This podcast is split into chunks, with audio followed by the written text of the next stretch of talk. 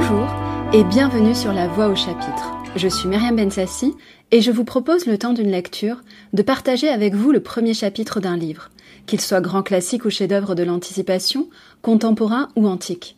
Je vous invite dans ma bibliothèque idéale.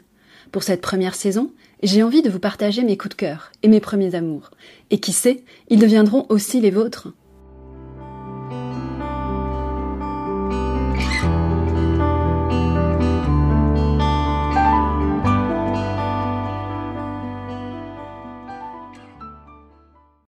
Après les droits du lecteur, place à un amour qui se dément pas et à une de mes plus grandes émotions en tant que lectrice, celle de la lecture de La promesse de l'aube de Romain Gary.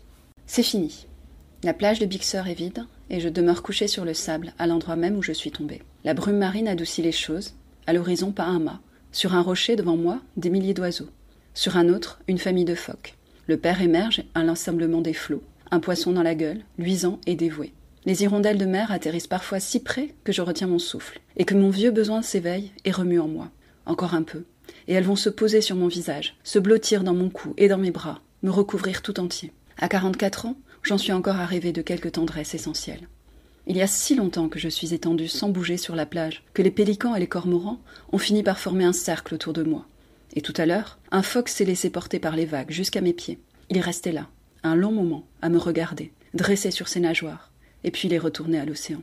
Je lui ai souri, mais il est resté là, grave et un peu triste, comme s'il savait. Ma mère avait fait cinq heures de taxi pour venir me dire adieu à la mobilisation, à Salon de Provence, où j'étais alors sergent instructeur à l'école de l'air. Le taxi était une vieille Renault délabrée.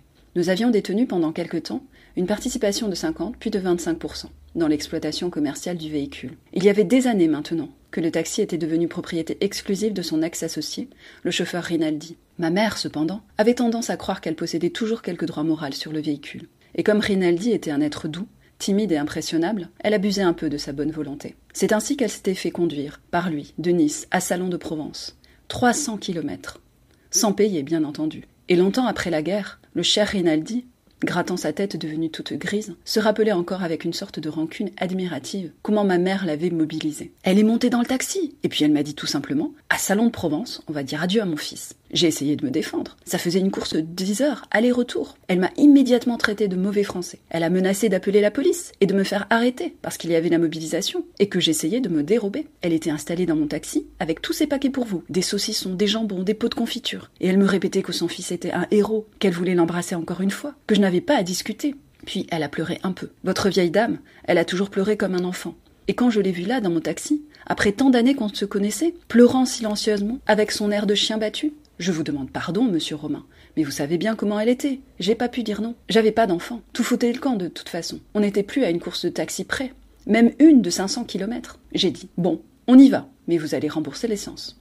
Pour le principe. Elle a toujours considéré qu'elle avait conservé un droit sur le taxi, juste parce qu'on était associés sept ans plus tôt. Ça fait rien, vous pouvez dire qu'elle vous aimait. Elle aurait fait n'importe quoi pour vous.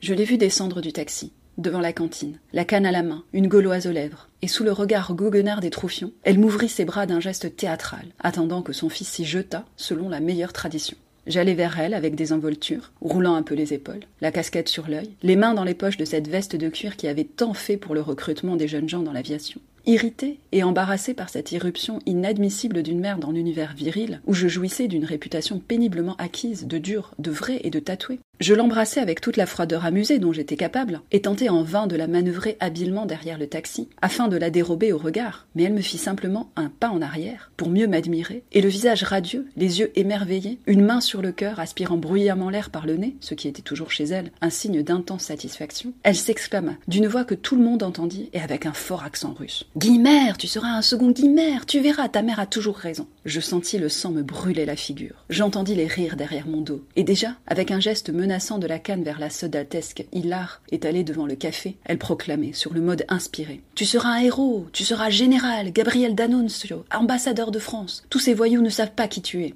Je crois que jamais un fils n'a haï sa mère autant que moi à ce moment-là.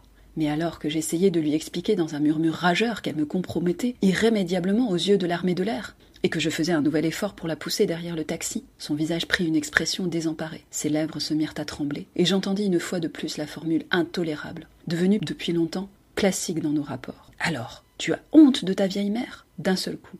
Tous les oripeaux de fausse virilité, de vanité, de dureté, dont je m'étais si laborieusement paré tombèrent à mes pieds. J'entourais ses épaules de mon bras, cependant que de ma main libre, j'esquissais à l'intention de mes camarades ce geste expressif, le médieu soutenu par le pouce et animé d'un mouvement vertical de va-et-vient, dont le sens, je le sus par la suite, était connu des soldats du monde entier, avec cette différence qu'en Angleterre, deux doigts étaient requis là où un seul suffisait dans les pays latins.